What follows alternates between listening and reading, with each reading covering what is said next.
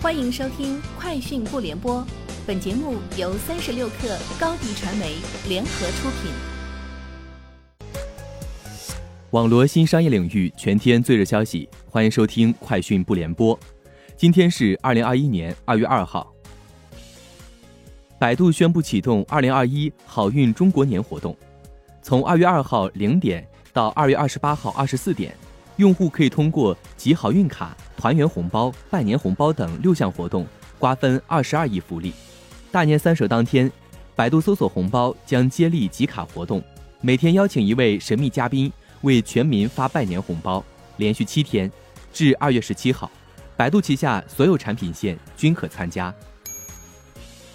三十六氪获悉，在二零二一集五福活动开启一天后，截至二月二号上午八点。全国已有一百万人集齐五福，解锁新增的打年兽玩法。支付宝表示，今年的新玩法打年兽可获得福气值，每人每天至少有三次打年兽的机会，也可使用多余的福卡兑换额外次数。福气值的提升可分别解锁相应额度的红包，与五福红包同时发放。据 IDC 手机季度跟踪报告，二零二零年第四季度。中国智能手机市场出货量约八千六百四十万台，同比小幅上升百分之零点三。二零二零年全年整体出货量约三点二六亿台，同比下降百分之十一点二。第四季度，苹果、OPPO、vivo、小米出货量均明显增长。第四季度，国内五 G 手机出货量约六千万台，二零二零年全年累计出货量约一点六七亿台，占比超过百分之五十。从知情人士处获悉，比亚迪刀片电池已获现代汽车集团定点，并已成立现代项目组，预计明年开始供货海外。对此，比亚迪董秘表示，不排除与现代未来合作的可能性。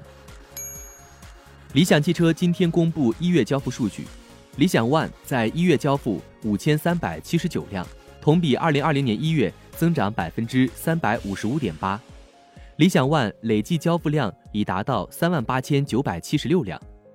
同时，理想汽车宣布在上海设立研发中心。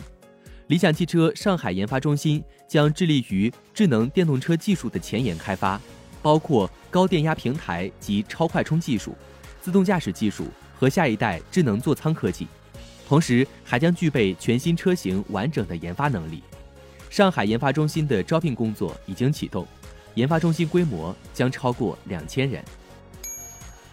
天风国际分析师郭明基最新研究报告指出，预测 Apple Car 将定位在非常高端车型，售价与零组件成本将显著高于一般电动车，有利合作车厂获利。车厂透过与 Apple 合作，也可扩大规模经济并降低成本。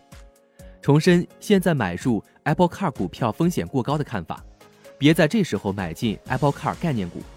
但建议投资人可关注 Apple Car 长期两大投资机会，分别是与 Apple 合作车商之既有供应链与目前 Apple 的光学与半导体供应链。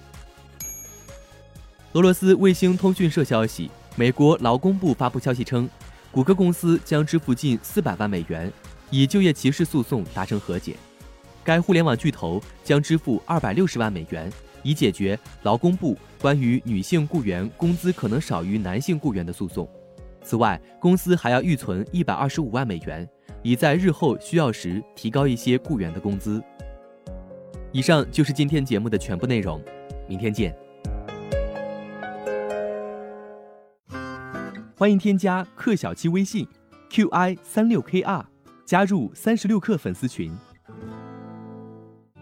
高迪传媒祝大家新年快乐！广告宣传片拍摄制作，请关注微信公众号“高迪传媒”。